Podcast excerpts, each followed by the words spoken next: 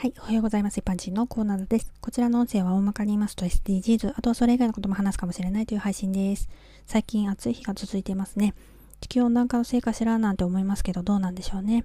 ということで、今回は地球温暖化についてです。えー、これだけ暑いと地球温暖化のせいかもなんてイメージしやすいというか、文字通り地球が暑くなってるんだろうなって想像すると思うんですけれども、暑いからやばいねで終わりではなくてね、地球温暖化が進行すると様々なことに影響があるので、そこまで想像して考えてみてください。え今回は地球温暖化による影響の一つ、気候変動について話しますね。気候変動といえば、環境活動家グレタさんが抗議していましたよね。グレタさんについては過去配信ナンバー5をどうぞ。気候変動ってあんまり実感湧かない、湧きにくいと思うんですけど、どうですかね。乾燥した土地はさらに干ばつが進みます。雨の多い地域は洪水が増えます。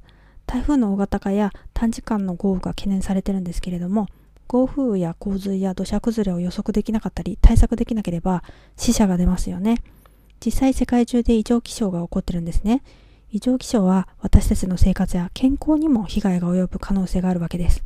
国レベルで言うと経済的損失につながります。そうは言っても実際災害が起きないとまあ実感が湧かなかったり対策するまでにはなかなかできないというかしないだろうから、まあこのまま地球温暖化が進んでいくんだろうなっていう感じはしますよね。ではでは今回はこの辺で次回も楽しみにまた聞いてくださいね。ではまた。